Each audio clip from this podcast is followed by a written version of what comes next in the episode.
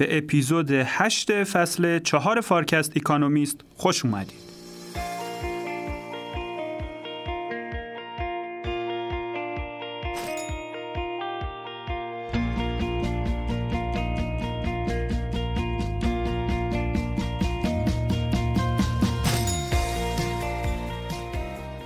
همراهان عزیز فارکست سلام امروز قصد داریم مقالات منتخب حوزه کسب و کار، اقتصادی مالی و علم و فناوری مجله اکانومیست 27 اوت رو به کمک کارشناسامون براتون بررسی کنیم. با توجه به تمرکز دکتر فرشاد فاطمی روی تهیه هفتگی محصول ویدیویمون یعنی همون فارکست پلاس که از این به بعد به طور مشترک با اکو ایران تهیه میشه از این هفته از دکتر مهدی حق علی خواهش کردیم که با توجه به تخصص و تجربهشون به ما تو پوشش بخش کسب و کار کمک کن. دکتر فرهاد نیلی هم مثل همیشه مقالات برگزیده بخش اقتصادی مالی مجله که مرتبط با فضای کسب و کار و اقتصاد ایران هست و برامون توضیح دادن.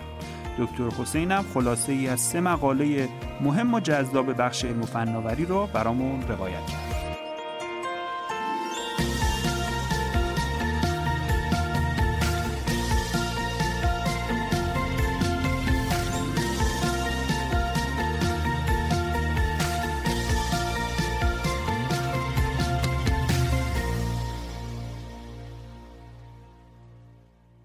مهدی جان سلام. سلام به شما. اگه موافق باشی بریم سراغ بخش business یا همون کسب و کار این شماره از اکانومیست و مقاله اول که در مورد ادغام و تملک با عنوان Blessed are the Deal Makers. این مقاله مدعیه که بعد یک دوره رونق معامله ادغام و تملک تو سال 2021 که حجم این معامله هم تو دنیا به 5.9 دهم تریلیون دلار هم رسیده. تو سال 2022 به خاطر یه سری مشکلات این شرایط عوض شده و به قول مقاله رسیدیم به روز حساب به روز حسابرسی رسیدیم و الان باید ببینیم که این معامله ها موفق بودن یا نه. مهدی جان علت رونق معامله های ادغام و تملک تو سال 2021 چی بوده؟ به صورت سنتی توی ادبیات مرجر اکوزیشن یا همون ادغام و تملیک گفته میشه که یک سری موجهای تاریخی وجود دارن که توی این موجها انگار فعالیت ادغام و تملیک توی بازار خرید و فروش شرکتی افزایش پیدا می‌کنه میره یه پیک بزرگی رو می‌زنه و بعد یه دوره نزول رو داریم که تا یه مدتی بازار یه مقداری راکتتر و آرامتر میشه. معمولا با یه سری شاخصه های هر کدوم از این موج ها همراه بودن. مثلا توی دهه 80 میلادی که یه موج بزرگ مرجن اکوزیشن داشتیم توی هم آمریکا هم اروپا معمولا یه بخشش رو نسبت میدن به قیمت های بالای نفت توی دهه 70 و اینکه شرکت های نفتی خیلی پولدار شدن. وجه نقد زیادی دستشون بود و با این پول شروع کردن یه مرجر های مرجر و اکوزیشن یا ادغام و تملیک های زیادی انجام بدن. در مورد سوال شما در سال 2021 به نظر میاد که عامل اصلی که دامن زد به انگیزه داشتن شرکت ها برای خرید شرکت های دیگه عامل پول ارزان بود. یا بخوایم یه مقدار به زبان تکنیکی تر بگیم اینکه هزینه سرمایه پایین اومده بود. چرا هزینه سرمایه پایین اومده بود؟ چون وقتی که دوره کرونا رو ما داشتیم تقریبا به شکل یک دست در تمام نقاط دنیا ما با سیاست های انبساطی مالی مواجه بودیم. فراوون ما می‌دیدیم که نرخ های بهره تا حد ممکن پایین اومدن. حتی گفته می‌شد یه بره های تو اروپا نرخ بهره منفی می‌شد. بسته های نجات مالی متعددی طراحی شد توی کشورهای مختلف. بسته های بزرگ انبساطی. اینها همش به چه معنی هست؟ به معنی این هستش که عرضه پول در اقتصاد زیاد شده. خب این به جاهای مختلف سرریز می‌کنه دیگه. یکی از جاهایی که سرریز می‌کنه سرمایه گذاری هست.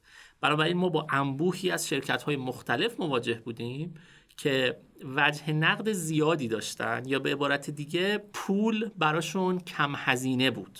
می‌تونستن وام های ارزون قیمت بگیرن. مثلا فرض کنید شرکت های پرایوت اکویتی یا سرمایه گذاری خصوصی می‌تونستن با قیمت های پایین جذب سرمایه کنن. و خب وقتی این اتفاق میفته طبیعتا انگیزه برای اینکه با این پول ها یه کاری انجام بدن زیاد میشه.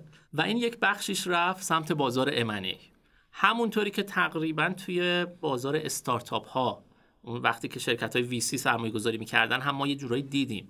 قیمت ها والویشن ها خیلی بالا رفتن. تو بازارهای اکویتی تو بازارهای سهام هم دیدیم. قیمت های سهام بعد از یه شوک اولیه خیلی بالا رفتن تو دوره کووید. توی بازار امنه هم ما با همین مسئله مواجه بودیم. حجم معاملات خیلی بالا رفت فعالیت ها زیاد شد و به همون نسبت قیمت ها هم خیلی بالاتر رفتن. خود مقاله اشاره می‌کنه که تخمینی که یکی از شرکت های مشاور مدیریت زده اینه که قیمت متوسط خرید توی بازار امنه رسید به 15 و 7 دهم ایبیدا توی این بازار معمولا میان قیمت خرید رو با ضریبی از ایبیدای شرکت میسنجن و 15 و 7 هم واقعا عدد بالاییه. یعنی یه رکورد می‌تونه محسوب بشه توی قیمتی که داشتن خریداری می‌کردن. پس دو تا نکته می‌تونیم بگیم. اولا حجم معاملات زیاد بود. ثانیا این معاملات توی قیمت های بسیار بالایی اتفاق افتاده. خب اون ایبیدا رو میشه برامون تعریفش رو بگید چیه؟ حتما. باید دقیقتر توضیح می‌دادم ایبیدا رو.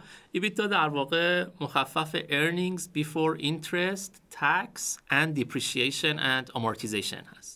یعنی چی؟ یعنی شما اون سود ناخالص شرکت مجموع درآمد شرکت منهای بهای تمام شده خدمات شرکت یا سرویس شرکت. این میشه سود ناخالص. حالا بیاید ازش هزینه های اداری و عمومی رو کم کنید. می‌رسید به چی؟ به چیزی که حسابدارای ایران میگن سود عملیاتی. منتها بعد از این میان جمع می‌زنن هزینه های استهلاک و amortization رو برمیگردونن توی این سود عملیاتی و این می‌رسیم به EBITDA که یک شاخصی هست می‌تونیم بگیم از سوداوری شرکت ها و خیلی تو بازار حالا merger acquisition و تو بازار private equity ها خیلی شاخص مهمی محسوب میشه برای ارزش گذاری شرکت ها ممنونم. حالا چی شد که این روند تو سال 2022 تغییر کرد؟ چه مشکلاتی پیش اومد؟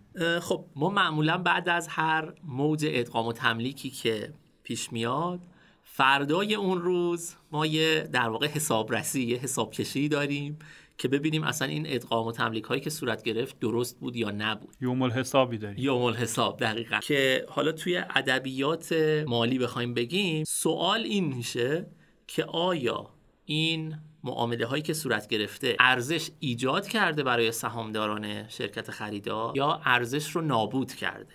value creating بوده یا value destroying بوده؟ اون چیزی که ما از پیشینه تحقیقات آکادمیک می‌دونیم این هستش که معاملات ادغام و تملیک معمولا خیلی غیر متقارنه. کسی که برنده میشه سهامدار شرکت فروشنده است و کسی که احتمالا یا نفعی نمی‌بره و یا اینکه بازنده میشه سهامدار خریدار هست. بنابراین اینجا به نظر میاد که اکونومیست داره به این اشاره می‌کنه که بعد از اون هیجان و التهابی که تو سال 2021 بود الان با این سوال مدیر عامل ها اونهایی که این معاملات رو پیش می بردن مواجه شدن که آیا این معاملات معاملات درستی بود یا نبود؟ چی باعث شد که این سوال خیلی مهمتر بشه؟ این بود که تورم رفت بالا توی اکثر کشورهای توسعه یافته. بنابراین نرخ‌های بهره بالاتر رفتن. این به معنی این هستش که دوران پول ارزون داره به خاتمه می‌رسه. دیگه انقدر راحت پول در اختیار نیست. هزینه سرمایه داره میره بالاتر. بنابراین اولا دیگه اونقدری سرمایه وجود نداره که راحت به سرمایه گذاری ها ادامه بدن. ثانیا قیمت دارایی ها نزولی شده. شما اگه از مثلا اول ژانویه 2022 تا مثلا یک ماه پیش رو مثلا یه بازه پنج ماه شش ماه رو نگاه می کردید قیمت خیلی از شرکت ها به خصوص شرکت های تکنولوژی یه افت خیلی خیلی زیادی رو داشت. مثلا اوبر شرکت در واقع تاکسی اینترنتی آمریکایی حدود 50 درصد افت کرد. گراب از می‌خوام گراب که در واقع میشه گفت یه شرکت مشابه اوبر هست توی شرق آسیا حدود 60 درصد افت کرد ارزشش. کلارنا یه شرکت بی ام پی ال حدود 85 درصد افت کرد قیمتش. بنابراین ما با افزایش نرخ بهره با کاهش قیمت دارایی ها مواجه بودیم و الان سهامدارا ممکنه بیان به مدیر عاملشون بگن شما که رفتی پارسال با این قیمت با 15 برابر ایبیدای شرکت رو خریدی الان بیا توضیح بده که واقعا ارزشش رو داشت یا اینکه صرفا یه. یه کالای خیلی گرون قیمتی رو خریدی و به شرکت ما حتی ضرر هم زدی خمتی جان به نظرت از این موج ادغام و تملیک توی دنیا چه درسایی میشه برای کسب و کارهای خودمون توی ایران بگیریم؟ حتما. من فکر می‌کنم درسایی که برای کسب و کارهای خودمون میشه گرفت مشابه همون درسهایی هست که برای کسب و کارهای خارجی هم میشه گرفت و حالا به دلایلی که خیلی بعضی از دلایلش مشخص است بعضی هم شناخته شده نیست. حرفهایی در مورد امنه وجود داره که مکرر زده میشه اما به نظر می‌رسه که گوش شنوایی نداره. همونجوری که اول صحبت رو گفتم کلا نسبت به نتیجه ادغام و تملیک ها یک بدبینی وجود داره بر اساس پژوهش هایی که انجام شد. همونجوری که گفتم تو پژوهش آکادمیک مکرر نشون داده شده که بعد از خرید یک شرکت دیگه سهامداران شرکت خریدار آنچنان سودی نمی‌کنه چه بسا یه مقداری هم ضرر می‌کنه. یه تحقیق دیگه که حالا این مقاله اکونومیست اشاره می‌کنه توی شرکت مکینزی انجام شده که میگه بین سال 2010 تا 2019 این معاملاتی که انجام شده شبیه بالا انداختن یک سکه بوده. یعنی 50 50 بوده. 50 درصدشون موفق شدن 50 درصدشون موفق نشدن. یه آمار دیگر هم من خودم بگم تقریبا 10 سال بعد از یک امنه به احتمال 50 درصد اون امنه در واقع راه برعکس رو میره. و شرکتی که خریدار بوده میگه ما نخواستیم و در واقع دوباره اون شرکت رو میفروشه. یه مثالش رو می‌تونم بزنم که شاید یادمون باشه وقتی که مایکروسافت شرکت نوکیا رو خرید هر کاری که کرد نتونست اون ولیویی که فکر می‌کرد تولید میشه براش رو تولید کنه و بعد مجبور شد با یک ضرری مجدد یک بخشهایی از نوکیا رو بفروشه. بنابراین اولین چیزی که میشه گفت این هستش که باید نسبت به امنه بدبین باشیم معمولا توی توجیهی که برای خرید یک شرکت جدید برای خرید یک واحد جدید مدیر عامل ها میارن این هستش که میگن برای ما سینرژی تولید می‌کنه. ما همافزایی خواهیم داشت هزینه هامون کم میشه و فرض کنید مثلا حاشیه سودمون بالا میره. این روی کاغذ خیلی قشنگه. معمولا اینوستمنت بنکرها میان کنار دست مدیر عامل میشینن و این رو مدل می‌کنن. توی فایل اکسل به شما نشون میدن که چقدر صرفه‌جویی مالی و سینرژی خواهیم داشت. اما در عمل به نظر میاد که این بیشتر یک خوشبینی هست تا چیزی که واقعا محقق بشه. بنابراین می‌تونیم بگیم که یه درس خوب اینه که همیشه نسبت به این مسائل بدبین باشن سهامدارا یا حتی مدیرها مدیران عاملی که می‌خوان تصمیم بگیرن. و یه مقداری با دید بدبینانه نگاه کنن به نتیجه ای که یک امنه برای اونها خواهد داشت. نکته دوم این هستش که اگر هم امنه تشخیص میدیم که راه درست رشد شرکت ما هست حواسمون به قیمت ها باشه و توی دوران صعود و قیمت های بالا نریم دنبال خرید. این حرفی هستش که وارن بافت وارن بافت در مورد خرید سهام می‌زنه ولی حالا در مورد خرید شرکت ها هم همچنان صادقه. یه مسئله که باعث میشه مدیر عامل ها برن سمت acquisition این هستش که می‌بینن خب شرکت رقیبشون هم دارن هی acquisition انجام میدن همه دارن توی بازار می‌خرن و یک فشار روانی به این مدیر عامل میاد. اما باید توجه داشت که اگر توی بازار رو به بالا و توی اون بازار سعودی با قیمت های بالا خریداری بشه شرکت خیلی دیگه سخت خواهد بود که این رو بعدا با اون سینرژی ها با احتمالا اون صرف جویی در هزینه ها بشه توجیهش کرد و به یه پروژه سودآور برای شرکت تبدیل بشه. و نکته آخرم این که به نظر میاد حاکمیت شرکتی بتونه یه نقش مهمتری داشته باشه کورپرات گاورننس مهمتر باشه توی بازداشتن مدیر ها از انجام امنه هایی که سرمایه سهامداران رو برباد میدن. حالا بعد نیست من به یه سخنرانی آسپوس داموداران اشاره کنم. داموداران رو خیلی ها تو بازار سرمایه ایران می‌شناسن که استاد مالی دانشگاه نیویورک هست. ایشون یه سخنرانی داشت چند وقت پیش و در مورد همین ادغام و تملیک ها گفتش که just say no. اصلا انجامش ندید. چون حالا طبق اون سخنرانی داموداران بدترین راه برای رشد شرکت ها این هستش که برن دنبال تملیک. راه های دیگه راه های ارگانیکتر از نظر داموداران راه های بهتری هستن مقاله دومی که تو بخش کسب و کار می‌خوایم بهش بپردازیم یه مقاله است در مورد ای کامرس یا تجارت الکترونیک با عنوان Sending It Back. مقاله اینطوری شروع می‌کنه که میگه که تحویل یک بسته به مشتری کار ساده ایه اما برگردوندنش اگه اون مشتری ناراضی باشه کار همچین ساده ای هم نیست. بسته بندی کردن دوباره چسبوندن لیبلا و فرستادنش برای فروشنده یه تجربه جدیدیه برای فروشنده های آنلاین تو آمریکا و الان برآورد میشه که 21 درصد سفارش های آنلاین که ارزشش چیزی حدود 218 میلیارد دلاره تو سال 2021 اینا برگشت خوردن. این رقم تو سال 2020 18 درصد بوده و بیشتر برای لباس و کفش و اینا بوده که نرخ برگشت خوردن اونا حتی 40 درصده. مهدی جان چرا نرخ برگشت خوردن محصولات تو خورده فروشی آنلاین انقدر زیاده؟ یه دلیلش برمیگرده به رقابت شدید توی بازار ای کامرس که باعث شد شرکت های تجارت الکترونیک مدام سعی کنن خدمات بهتری ارائه بدن برای خریدار برای مشتری یه تجربه بهتری رو خلق کنن. و بنابراین اونها شروع کردن پیشنهاد دادن اینکه شما نگران نباشید. اگر این جنس رو دوست نداشتید خیلی راحت برش گردونید. هیچ هزینه هم براتون نخواهد داشت. آمازون خیلی مشهوره تو این زمینه واقعا راحت کرده کار رو به طوری که بعضا مشتری میگن که من قبل از اینکه اصلا ریترن کنم قبل از اینکه کالا رو بفرستم آمازون پول من رو برگشت داده.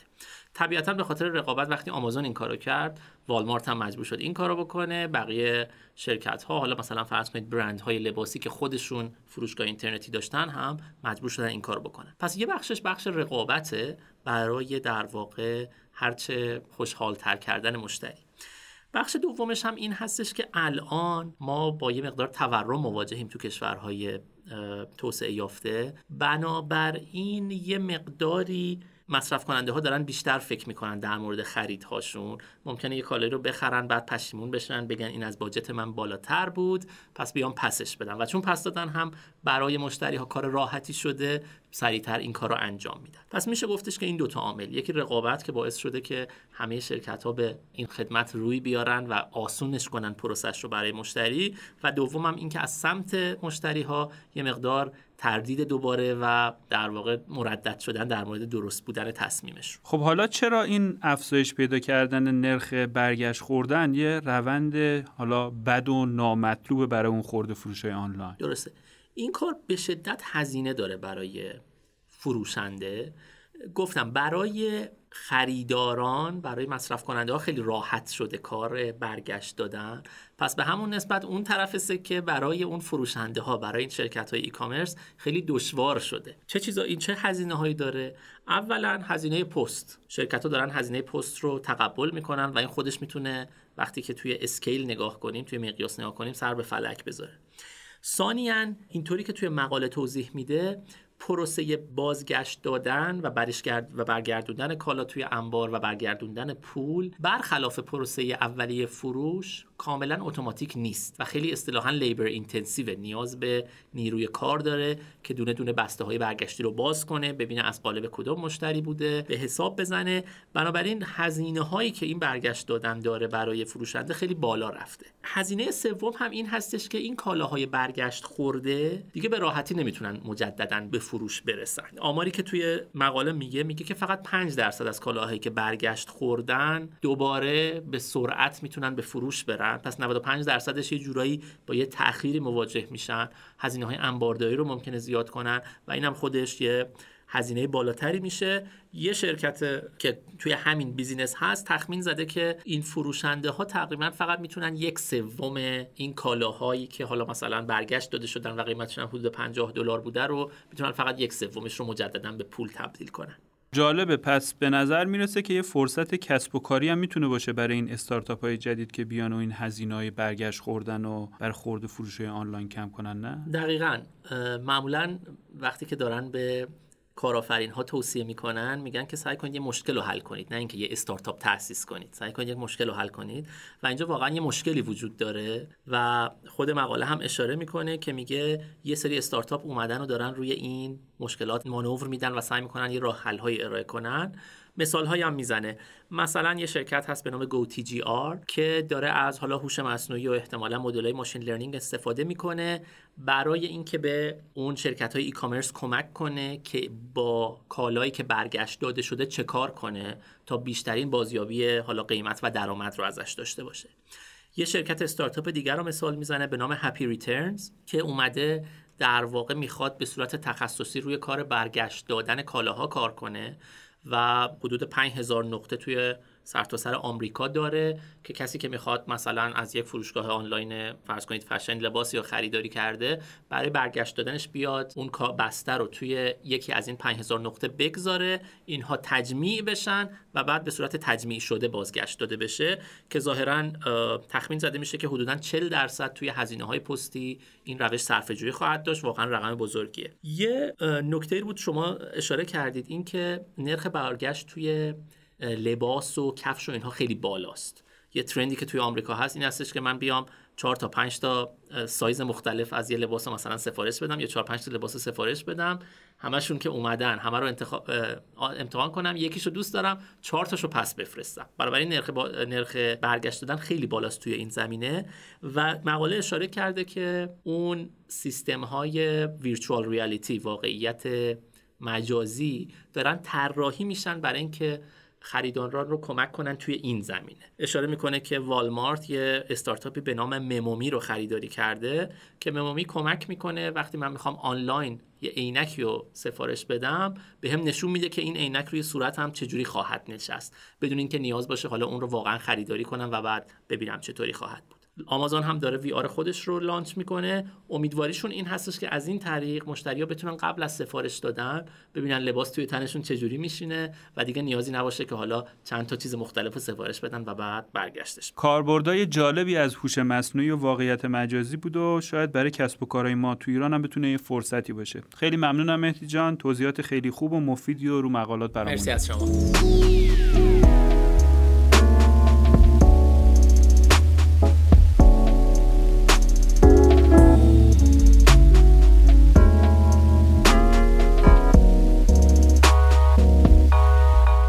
جان سلام. سلام امین جان. خب بریم سراغ بخش science and technology. این شماره از اکونومیست و مقاله اول که در مورد محصولات کشاورزی اصلاح شده ژنتیکی و فتوسنتز و عنوانش هم هست light and shade نور و سایه. مقاله مدعیه که با اصلاحات ژنتیکی میشه بهرهوری تولید سویا رو 20 درصد افزایش داد. حسین جان چجوری میشه همچین کاری کرد؟ خب از اینجا شروع کنیم که فتوسنتز یه بالاخره یه مکانیزمی می‌دونیم دیگه باش آشنا هم هستیم از دوران فکر می‌کنم مدرسه. یه مکانیزم کارآمدیه که گیاه ها توسط اون میان انرژی نور خورشید رو تبدیل می‌کنن به انرژی شیمیایی تا بتونن فعالیت های خودشون رو انجام بدن. حالا برای گیاهایی که محصول کشاورزی میدن به اصطلاح کراپ پلنت بهشون میگن این فعالیت یه اهمیت کلیدی پیدا می‌کنه دیگه. چون میزان بازدهی یا به قول شما بهرهوری تولید این گیاه ها یه تاثیر مستقیم می‌ذاره روی مقدار مواد غذایی که تو دنیا وجود داره. و می‌دونیم تقاضای رو به افزایشی که برای مواد غذایی هست منجر شده به بحران جهانی غذا. می‌دونیم که کرونا تشدیدش کرده جنگی که تو اوکراین ادامه داشته تشدیدش کرده. در نتیجه هر تلاشی که بشه در راستای این که بخواد بازدهی یا بهرهوری تولید گیاهانی که محصول میدن رو افزایش بده قطعا با یه استقبال زیاد در سراسر جهان روبرو خواهد شد. حالا این کاری که یک تیم پژوهشی در دانشگاه ایلینویز اربانا شمپین انجام دادن و تازگی هم در journal Science که خب journal خیلی معتبری است منتشر شده به نظر میاد یه اقدام مهمی تو همین راستا هستش. خب گیاها در طول روز دیگه طبیعتا دیگه با تغییرات تابش نور خورشید مواجهن آفتاب میره سایه میاد تغییر می‌کنه شرایط هوا عوض میشه. یه مواقعی هست که نور آفتاب زیاده یه مواقعی هستش که هوا ابری میشه میرن در سایه. این رفت و برگشت نور خورشید بارها در طول یک روز تکرار میشه دیگه. حالا گیاه ها برای اینکه اصطلاحا حالا اکونومیست هم جالب گفته گفته فیوزشون نپره. وقتی که یه دفعه این تغییرات اتفاق میفته میاد میگه که در واقع این دستگاه فتوسنتزشون آسیب نبینه یه مکانیزم حفاظتی دارن. که شامل یه دریچه هایی میشه ظاهرا که وقتی نور خورشید میاد یعنی از سایه می‌خوام برن به نور این دریچه با یه ثابت زمانی با یه تدریجی در واقع باز میشه. و وقتی که نور میره و سایه میاد با یه تدریجی با یه ثابت زمانی بسته میشه. این برای اینه که اون فتوسنتز آسیب نبینه دیگه یه مکانیزم حفاظتیه. منتها این زمانهای باز و بسته شدن ظاهرا از یه طرف انقدر طولانیه که روی اون بهرهوری تولیده داره اثر منفی می‌ذاره. در واقع بازدهی فتوسنتز و به تبعش بازدهی محصولدهی رو باعث میشه که افت پیدا بکنه. خب حالا با این توضیحی که دادی کاری که دکتر لانگ و همکاراش کردن چیه؟ کاری که اینا اومدن انجام دادن این بوده که اومدن با تغییرات ژنتیکی تونستن یه کاری بکنن که اون زمان باز و بسته شدن این دریچه ها به یه اندازه ای کاهش پیدا بکنه که از این طرف اون گیاه آسیب نبینه. کل قضیه اون مکانیزم حفاظتی که دارن برای اینکه کلا آسیب نبینن سر جاش باشه اما در این حال بازدهی یا همون بهرهوری تولیدشون هم بیشتر بشه. و خب در شرایطی که مثلا اگه یکی دو درصد این بهرهوری افزایش پیدا کنه معمولا توی جامعه علمی این حوزه ظاهرا خبر خوشحال کننده محسوب میشه. اینجا این تیم تونسته این بهرهوری رو تا 20 درصد 25 درصد و حتی تو یه مورد ظاهرا تا یک سوم یعنی 33 درصد تونستن افزایش بدن. نکته جالب توجهش هم اینه. این عدد مال آزمایشگاه نیست. این عدد مال یه مزرعه است. یعنی تو محیط باز تو محیط واقعی این اتفاق افتاده. کاری که انجام دادن رو گیاه سویا بوده. یا سویبین که همون گیاه سویا هستش که همین سویای معروف ازش به دست میاد. اما اظهار می‌کنن و به نظر میاد منتقدایی که روی مقاله نظر دادن هم اینو تایید می‌کنن که برای سایر گیاهایی که محصول غذایی هم میدن قابل استفاده خواهد بود. یه یادآوری هم اکونومیست می‌کنه میگه این گیاه ها به هر حال کارکردشون تولید محصول غذاییه و اگه می این دستکاری ژنتیکی رو گیاه های وحشی به اصطلاح انجام می‌دادن ممکن بود یه ملاحظاتی باشه در که چرا میرین داره دستکاری می‌کنین. اما این اگه گیاه در نظر بگیریم که کار کردش کلا همینه و از اونور می‌تونه آدمایی رو از گرسنگی نجات بده به بحران غذا کمک بکنه به نظر میاد یه کسی نگرانی های از جنس حالا اخلاقی و اینها دیگه به سختی بتونه داشته باشه. برای این داستان. بله واقعا. با افزایش پیدا کردن جمعیت دنیا و شهرنشینی نیاز به غذا داره. مدام افزایش پیدا می‌کنه و برای تامین کردن یه حجم بسیار زیادی از غذا نیازه که یه سری راه حل ها و نوآوری های جدیدی برای افزایش تولید محصولات کشاورزی و به طور کلی غذا تو دنیا توسعه پیدا کنه. دقیقا. مقاله دوم بخش علم و تکنولوژی اکونومیست هم یه مقاله است در مورد خودروهای الکتریکی با عنوان هورسز فور کورسز و میگه که تعویض باتری برای خودروهای تجاری اتفاقا میک سنس می‌کنه اما برای خودروهای شخصی همچی چیزی وجود نداره. علتش چیه حسین جان؟ بله. خب این مقاله نگاهش اینه راهکار در واقع تعویض باتری به جای شارژ باتری برای خودروهای برقی کلا می‌پردازه. و همونطور که گفتین میاد میگه که هرچند برای خودروهای تجاری به معنی خودروهایی که کار می‌کنن به اصطلاح برای پخش کالا تحویل کالا و اینها این ایده خوبی هست اما بعیده برای خودروهای برقی شخصی ازش استقبال بشه که حالا جلوتر توضیح میدیم چرا به نظر میاد اینطور باشه. یه شرکتی تو تایوان هست ظاهرا که تعدادی کیوسک تعویض باتری در سرتاسر سر کشور کشور تایوان داره. برای اینکه اسکوترها و این موپدا موتورسیکلت های برقی کوچیک یه اشتراک ماهانه ای میدن می‌تونن بیان اونجا باتریشون رو عوض بکنن. ویژگی مهم باتری هم اینه که با موتور و به اصطلاح اسکوتری که انواع سازنده ها شرکت های مختلف می‌سازن سازگاره. یه حالت universal داره به اصطلاح اون باتریه. ظاهرا موفقیت این شرکت تو تایوان باعث شد تو ژاپن هم یه کنسرسیومی از چند تا سازنده معروف خودرو که شامل سوزوکی و تویوتا هم میشه به این فکر بیافتن که از باتری کارتریجی تعویض پذیر بیان استفاده کنن برای خودروهای تجاری. اکونومیست میگه این ایده به دو تا مسئله مهم و مبتلا به خودروهای برقی کمک می‌کنه. اولا که این شارژ مداوم باتریا که در صورتی که تعویض نباشه باید مدام این شارژ بشن دیگه. این شارژ مداومه عمرشون رو کاهش میده و به خصوص برای خودروهای تجاری که مرتب می‌خوان این کار رو انجام بدن چون همش در حال حرکت هستن این خیلی مسئله جدی می‌تونه بشه. دوم اینکه تو ساعت های آخر شیفت کاری یه تراکم زیادی از این خودروهای برقی باز در حال کار تجاری هستش تو ایستگاه های شارژ. میگه این داستان تعویزه می‌تونه هر دو تا مشکل رو در واقع مقدار وضعیتش رو بهبود بده. خب حالا چرا برای خودروهای شخصی خوب نباشه؟ چون اولا اونقدر شارژ مجدد نمی‌کنن یعنی در مقایسه با خودروهای تجاری که اون نگرانی کاهش عمر باتری براشون به اون اندازه جدی باشه.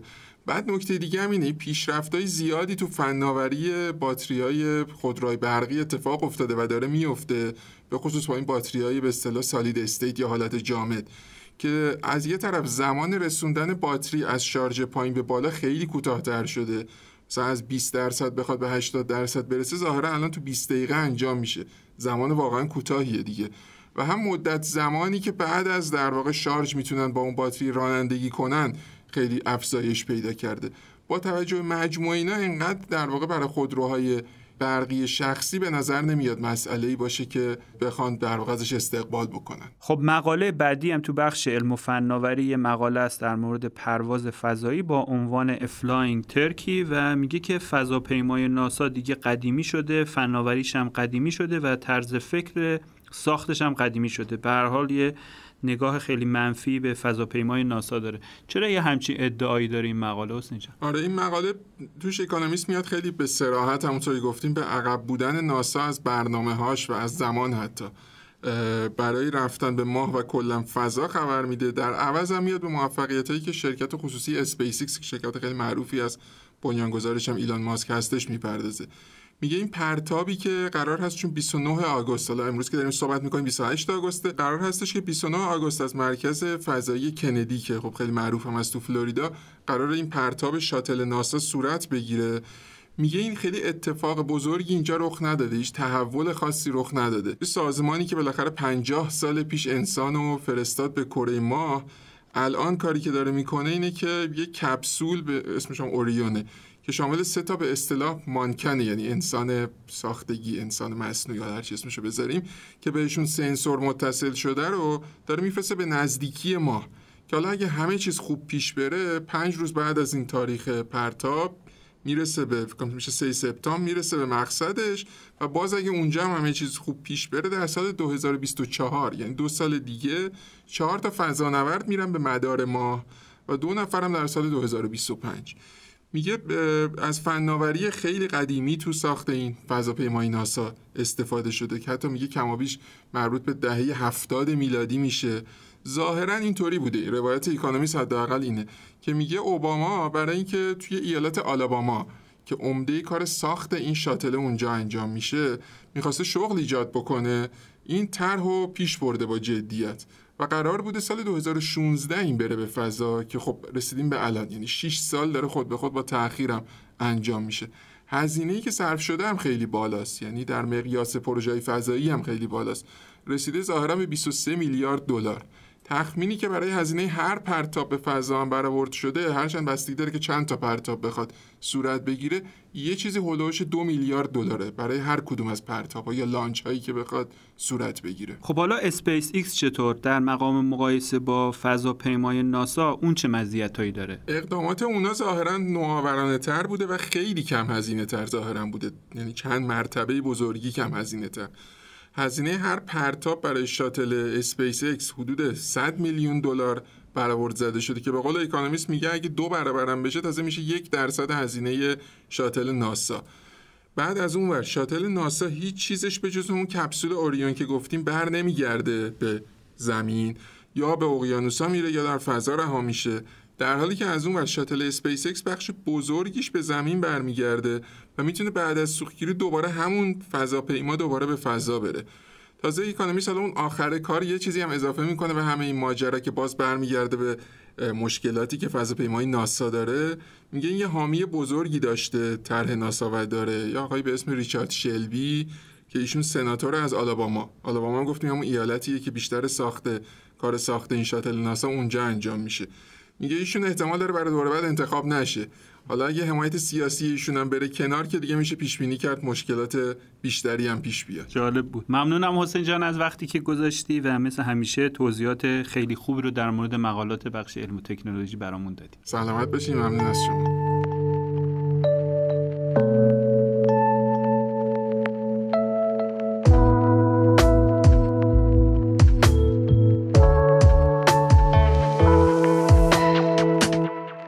سلام دکتر فرهاد. سلام هم اینجا خب بریم سراغ بخش Finance and Economics شماره 27 اوت مجله اکونومیست و اولین مقالش که مقاله است با عنوان Split Reality و تو این مقاله اومده به این موضوع پرداخته که آیا این تحریم هایی که علیه روسیه شده تونسته تاثیر بذاره رو اقتصادش یا نه و مدعیه که این تحریم ها اثرشون کمتر از اون چیزیه که انتظار می‌رفته اما در نهایت می‌تونن اقتصاد روسیه رو به تعبیری فلجش کنن. آقای دکتر فرهاد روسیه به طور کلی تحت چه تحریمایی از طرف غرب قرار گرفته؟ می‌تونیم اینا رو ما طبقه بندیشون کنیم؟ آره در واقع اکونومیست تو این مقاله خودش سه تا تدبیر تحریمی رو سه نوع تحریم رو در واقع برشمرده.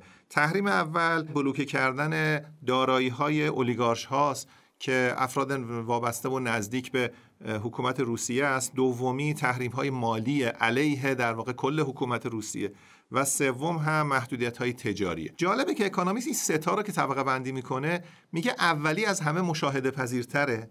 راحتتر اعمال میشه و کم اثرتره. و دومی روسیه موفق شده به دلایلی که خواهم گفت تدابیر مقاومتی حفاظتی خوبی نسبت به اونا داشته باشه. بنابراین اثر بخشیش کمتره. و سومی اثر بخشیش از همه بیشتره اما کمتر مشاهده میشه. اثر کوتاه مدتش هم خیلی کمتر از اثر بلند مدتشه. خب بر اساس چه منطقی اکونومیسی همچین رتبه بندی رو کرده؟ معیارش چی بوده؟ ببینید اولی در واقع اکونومیست میگه که حدود 1455 نفر از اولیگارش های روسی هست که شمرده شده که اینا داراییاشون بلوکه بشه و عرض کنم که نتونن به خارج سفر بکنن خیلی جاها نمی‌تونن برن معاملات بانکی نمی‌تونن انجام بدن نمی‌تونن تملیک کنن دارایی ها رو. میگه این تور ماهیگیری که انداخته شده که اینا رو به تور بندازه اینا عمدتا از تور فرار می‌کنن. با تدابیر مختلفی که میگه. میگه اولا شرکت هایی که اینا ثبت کردن شرکت های چند لایه‌ای تا سی لایه برمی‌شماره اکونومیست. اینا هم عمدتا بردن توی بهشت های مالی و مالیاتی و بانکی مثل Cayman Island و جرزی و اینا ثبت کردن. اسناد و مدارکشون به زبانهای مختلفی در واقع تدوین کردن که رمزگشایی از اونا خیلی کار ساده ای نیست. بنابراین میگه اولیگارشا اگه فرض کنیم مثلا 300 میلیارد دلار می‌خواستیم به تور بندازیم 50 میلیارد دلار بیشتر تو تور گیر نمی‌کنه. اینا در واقع لیزن و عبور می‌کنن از تور. میگه اینا رو در واقع اون بازرسان تحریم میرن اینا رو به تور بندازن. مثلا کجا اینا کشتی های تفریحی گرون قیمت خریداری کردن باشگاه های فوتبال خریداری کردن. دنبال اینا هستن. یه دلیلش هم اینه که اینها نمی‌تونن مجازات کنن نمی‌تونن در واقع همینو برگردونن به مقامات غربی. بخاطر که اونا توی روسیه ثروتی ندارن. بنابراین این به نظر میسه خیلی شیرینه خیلی دم دسته. اما اثر significant و کلانی روی اقتصاد روسیه نداره. بنابراین اکونومیست میگه این مشاهده پذیریش در کنار اثر بخشی کمش در واقع خیلی قابل اعتنا نیست. دومی که چیزی که در ایران هم عمل شد و خیلی اثر بخشی زیادی داره در مورد روسیه به نظر می‌رسه که اثر بخشیش خیلی کم باشه و اون تحریم های مالی است. آنچه که در ایران در مورد بانک مرکزی در مورد بانک ها اعمال شد. دلیلی که اکونومیست برمی شماره بر اینکه روسیه در این مورد کم اثر می‌بینه اینه که اولا دارایی مالی زیادی داره. بانک مرکزی ذخایر ارزی قابل ملاحظه ای داره. دوم جریان نقدی که از محل فروش نفت و گاز داره همیشه می‌توانه هارد کارنسی ارزهای جهان روا رو به داخل اقتصاد روسیه بیاره. سوم اینه که بدهی خارجی روسیه خیلی کمه. بنا به این سه دلیل میگه اقتصاد روسیه از این محل در واقع آسیب کمتری خواهد دید. و اگه یادتون باشه یه بارم تو فارکست اشاره کردیم که از سال 2014 که در واقع اشغال کریمه اتفاق افتاد عملا exposure بانک های روسیه به دارایی خارجی بیرونی خیلی کمتر شد. اما سومی میگه اصلا اقتصاد روسیه در هم تنیده شده با اقتصاد جهانی تو بخش واقعی خودش. این چیزی است که در واقع پاشنه آشیل اقتصاد روسیه همینه. شرکت های روسیه خط تولید روسیه به مقدار زیادی وابسته است به واردات نیمه هادی ها هادی ها واردات نرم افزار واردات سخت افزار واردات های تک و این رو دیگه نمیشه کاریش بکنه. در واقع اینو نتونسته اقتصاد روسیه مقاوم سازی کنه ظرف چند سال گذشته. بنابراین اکونومیست مدعیه که تحریم های تجاری علیه روسیه. منظورش ممنوعیت صادرات به روسیه است. این تحریم ها بیشترین اثر رو خواهد داشت اما اثرش کوتاه مدت نیست. تدریجی است. روسیه هم نمی‌تونه اینو در کوتاه مدت جبران کنه و جانشین پذیر نیست کالاهایی که روسیه وارد می‌کنه. خب با این توضیحاتی که دادین چرا مقاله مدعیه که نهایتا این تحریم ها اقتصاد روسیه رو فلج می‌کنن؟ ببینید ما تو اقتصاد اگه بگیم دو تا جریان داریم یه جریان جریان بخش واقعی است. یعنی آنجایی که کالا تولید میشه آنجایی که شرکت ها خط تولید شرکت ها داره شکل می‌گیره اونجا در واقع به هیچ چیزی آنی قابل اعمال نیست. همه چیز بناش بر تدریجه. شرکتی که خط تولیدی که بنگاهی که یه کالایی رو وارد می‌کنه جانشین کردن این کالا براش بسیار سخته. قصه روسیه نیست. قصه آمریکاست. قصه غربه. الان غرب نمی‌تونه واردات سمیکانداکتورها رو به راحتی جایگزین کنه. چیزی که در چین داره تولید میشه. اختلالی که در زنجیرهای تامین جهانی ایجاد شد به خاطر کرونا جایگزین کردنش در غرب بسیار کار سختیش. اصلا در اقتصاد جهانی جایگزین کردنش خیلی سخته. روسیه هم دچار همینه. هر اقتصادی تو این مخمسه با این مخمسه مواجهه. این قصه است که ما تو اقتصاد خودمون هم تجربه کردیم. ببینید در دوران تحریم جایگزین کردن کالاهای واسطی که ما وارد می‌کردیم یکی از در واقع معضلات بزرگ اقتصاد ایران بود که هنوزم باش روبروست بنابر اینجا بنابر تدریجه. چه تدریج در اعمال محدودیت چه تدریج در مقابله با این محدودیت. بنابراین روسیه هم دچار همین معضل هست. اما در بخش مالی روسیه توانسته تدابیر مقاومتی خیلی خوبی رو به کار بگیره. ببینید کاری که بانک مرکزی روسیه انجام داد با بالا بردن نرخ بهره توانست از روبل حمایت بکنه و روبل تقویت شد. یعنی روبل افتاد در هفته های اول بعد از در واقع اشغال اوکراین. اما بعد با سیاست متعارفی که بانک مرکزی روسیه در پیش گرفت روبل تقویت شد. حتی نسبت به پیش از اشغال اوکراین هم روبل تقویت شد. حالا هزینه که در واقع نظام مالی اعتباری روسیه پرداخت بابت این اقدام چی بود؟ خب محدودیت های اعتباری زیادی اعمال شد. هزینه دسترسی به اعتبار خیلی رفت بالا و اقتصاد روسیه دچار رکود شد. این گریز ناپذیره اما توانست بخش مالی خودش رو در واقع حفاظت بکنه. در بخش واقعی چنین کاری رو نمیشه بکنه. جمله آخر این مقاله به نظرم یکم جانبدارانه اما خیلی جالبه. میگه که اقتصاددونا در مورد اون اثر سریع تحریم رو اقتصاد روسیه در اشتباه بودن. اما اون چیزی که روسیه به دست آورده یه بلیت یه طرفه به ناکجا آباد. خب مقاله دومی هم که بررسی می‌کنیم دوباره ارتباط داره با همین بحث تحریم های روسیه و عنوانش هست میتس ریتس الان تو شرایطی که خیلی از کشورها از زمان جنگ اوکراین اومدن و صادراتشون رو به روسیه متوقف کردن صادرات ترکیه به روسیه بر حسب ارزش دلاری 60 درصد رشد کرده. خیلی از اون بنگاه های غربی که به خاطر محدودیت های تحریمی نمی‌تونستن صادرات داشته باشن به روسیه الان دارن از ترکیه به عنوان یه واسطه برای صادر کردن محصولاتشون به روسیه استفاده می‌کنه مقاله میگه که این موضوع ارتباط داره به های روسیه و های پولی عجیب ترکیه. دکتر فرهاد بین این دوتا موضوع چه ارتباطی وجود داره؟ ببینید به نظر می‌رسه که قصه جنگ اوکراین که در واقع یه جنگ تسلیحاتی نظامی لوجستیک پرهزینه و جنگ مالی غرب علیه روسیه یه اپیزود سوم هم داره. در واقع بخش سوم این نمایشنامه خارج از مرزهای روسیه خارج از اوکراین در ترکیه داره شکل می‌گیره. به نظر می‌رسه که اردوغان از این فرصت استفاده خوبی کرده. فرصتی که در واقع روسیه دچار یه تحریم خیلی سنگینی شده و واردات بسیاری از کالاها به روسیه در واقع تحریم شده ترکیه از این فرصت استفاده کرده که بین غرب و بین در واقع بین مبدع صادرات که غربه و مقصد صادرات که روسیه است وسط قرار گرفته و کالاها رو در واقع ری اکسپورت می‌کنه 60 درصد هم در واقع صادراتش افزایش پیدا کرده به روسیه. این بخش در واقع مشهود این ماجراست. که دو، یک کشور تحریمه یک کشور دیگه میاد از فرصت تحریم استفاده می‌کنه یه بازار جدید برای خودش درست می‌کنه و کالاهایی رو که تحریم شده وارد می‌کنه و بعد صادرات مجدد می‌کنه به کشور تحریم شده. این در واقع قصه قصه قدیمی است. در جنگ خود ما در تحریم خود ما بارها شاهد ایفای نقش کشورها به عنوان نقش سالس بودیم. نکته جالبی که مقاله میگه اینه که اردوغان آمده یه بازی دیگه ای رو در واقع شکل داده و اون جالب جالبی بازی اینه که از یه طرف تورم در ترکیه رفته بالا بالای 80 درصده و اردوغان به دلایل سیاسی نمی‌خواد نرخ بهره رو افزایش بده. در حالی که تورم 80 درصد رو پشت سر گذاشته نرخ بهره 13 درصده. اما شکاف بین این دو از چه محلی پر کرده؟ از محل در واقع تزریق ارز نقد جهان روایی که از روسیه وارد میشه.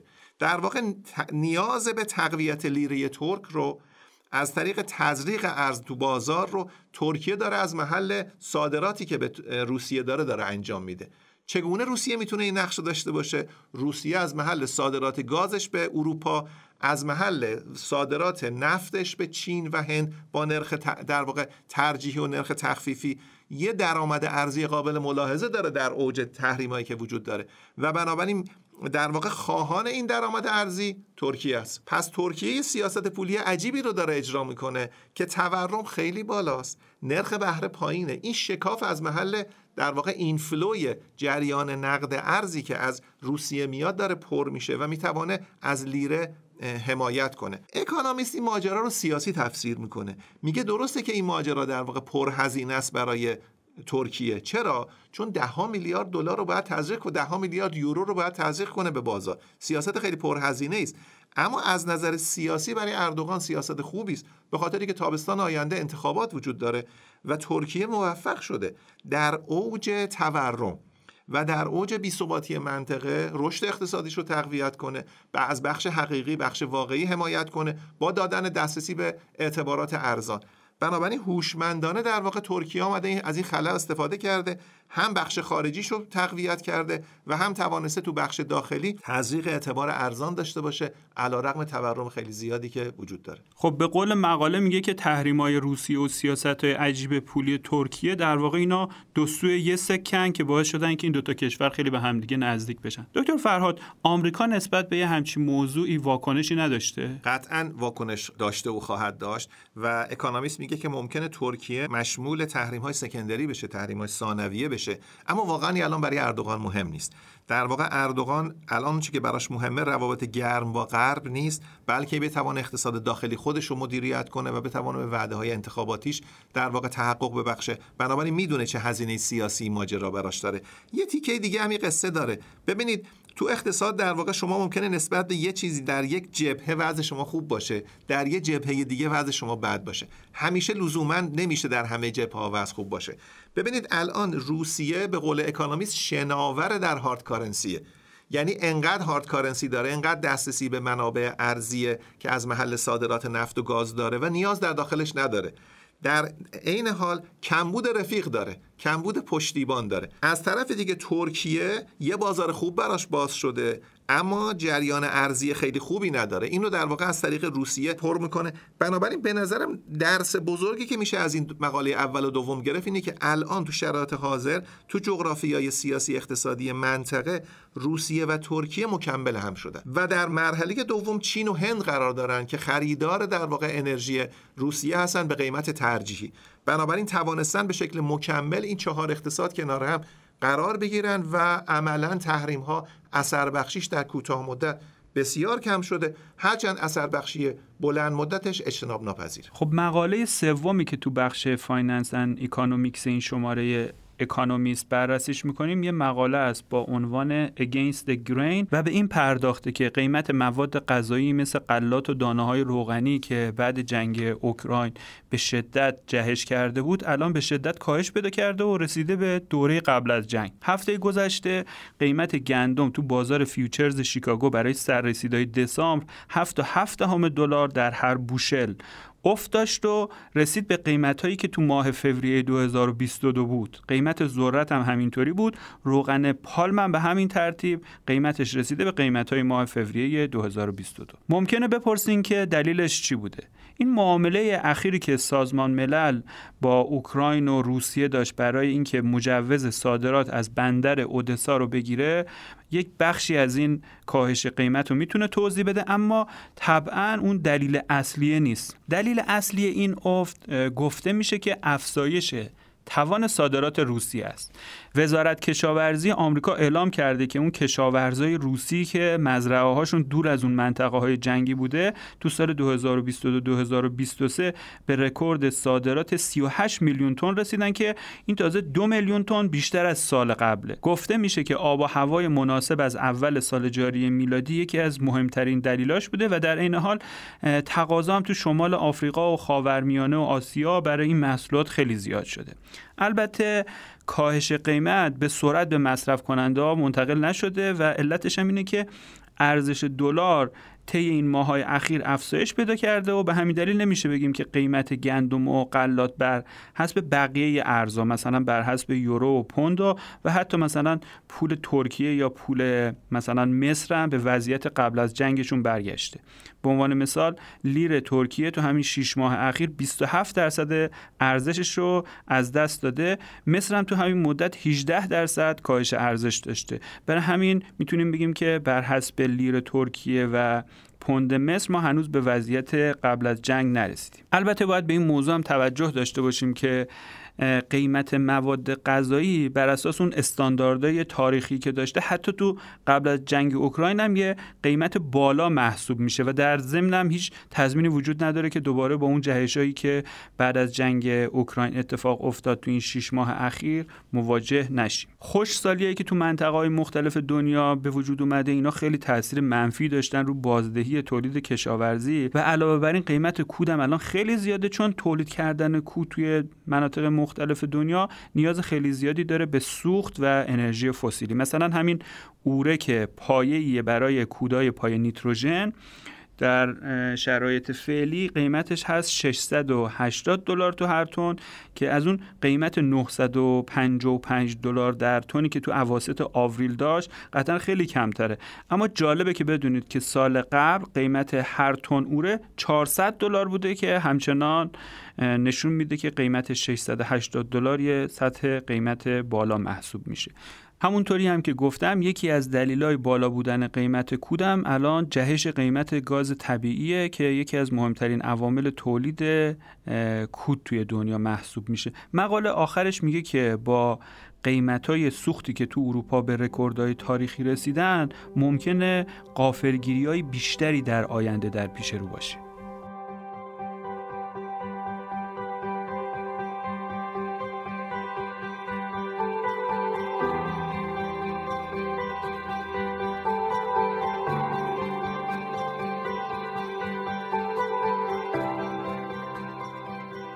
از اینکه تا پایان این قسمت ما رو شنیدین بسیار ممنونم و مثل همیشه مشتاق شنیدن نظراتتون هستیم.